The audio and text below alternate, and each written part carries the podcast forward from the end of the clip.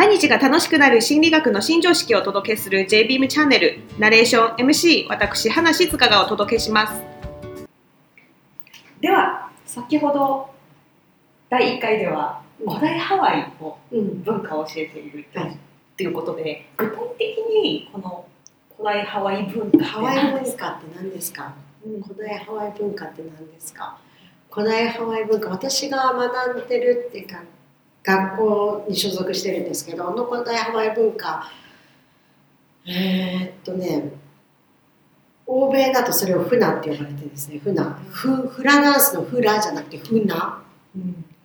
で意味が秘密って意味なんだけど、秘密ってあなたに秘密で私は言わないような秘密ではなく、自分の中の自分を知る、秘められた自分を知るっていう意味を持ってフナって呼ばれてるんですけど、もともとハワイ人はそれをフナと呼ばずにホマナ、エネルギーを作るっていう学校なんですよ。自分の中のエネルギーを作ったりとか、周りの自然界にあるエネルギーのことを理解する、でそれを生かした生き方だったり、それを分かる自然の法則とかを分かる、いろいろ法則があるんで、自然の法則、ハワイ古代から伝わるこれが法則だよっていうものをハワイ文化としてるかな。だからハワイの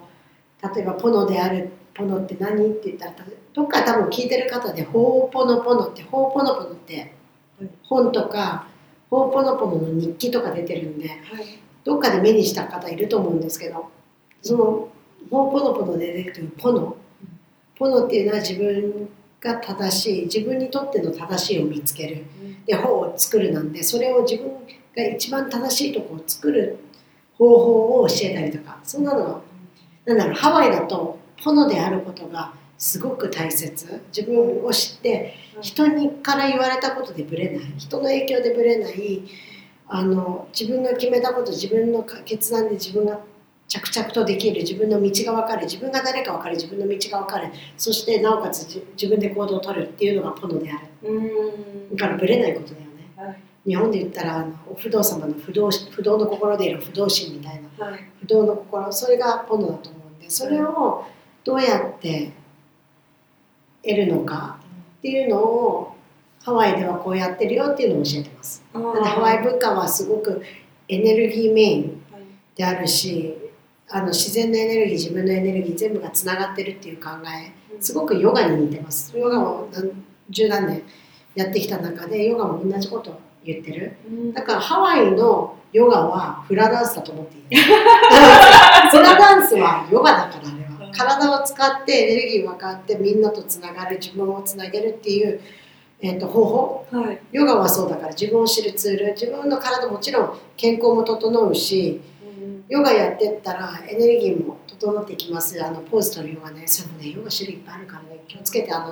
全部のヨガの先生がちゃんと資格持ってるかってそうでもないけど、ちゃんと歴史とか分かって、その人にちゃんとした先生がついて、分かんないとき聞ける、伝統を守ってる先生のとこで学んでるヨガの先生だったら 100% そんなエネルギーの話とかも分かると思います。チャクラだけじゃないし、あとはアートマン、自分の魂の話とか、ハワイでもまるっきり同じです。私たちハワイ、アートマン、魂とかってされることを、ハワイだったらアウマクアっていう言い方だったり、自分のカンシャスマイルムハネだったり、ウニヒピリとかって名前が違って呼んでるだけで全部同じことを言ってる。だから古代ハワイの角度で生き方、文化、ハワイ文化って何かって、ハワイの生き方とポノである、どうやって自分がポノで入れるか、ポノを取り戻せるかっていうことを教えてます。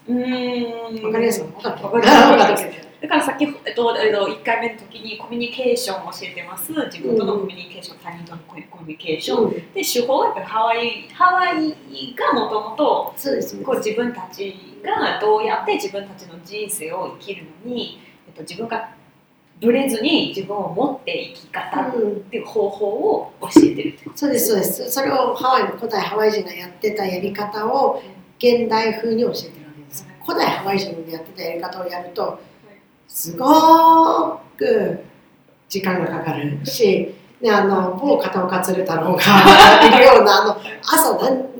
時間とか8時間ヨガしますみたいな生活に戻すことは現代人にはできないから、現代の中で古代ハワイの考え方をどうやって生きてポノにたどり着くか。ヨガもそう、ヨガを教えた時も古代ハワイの生き方を今現代、この忙しい現代人の中で古代ハワイをどうやって持ってきて、この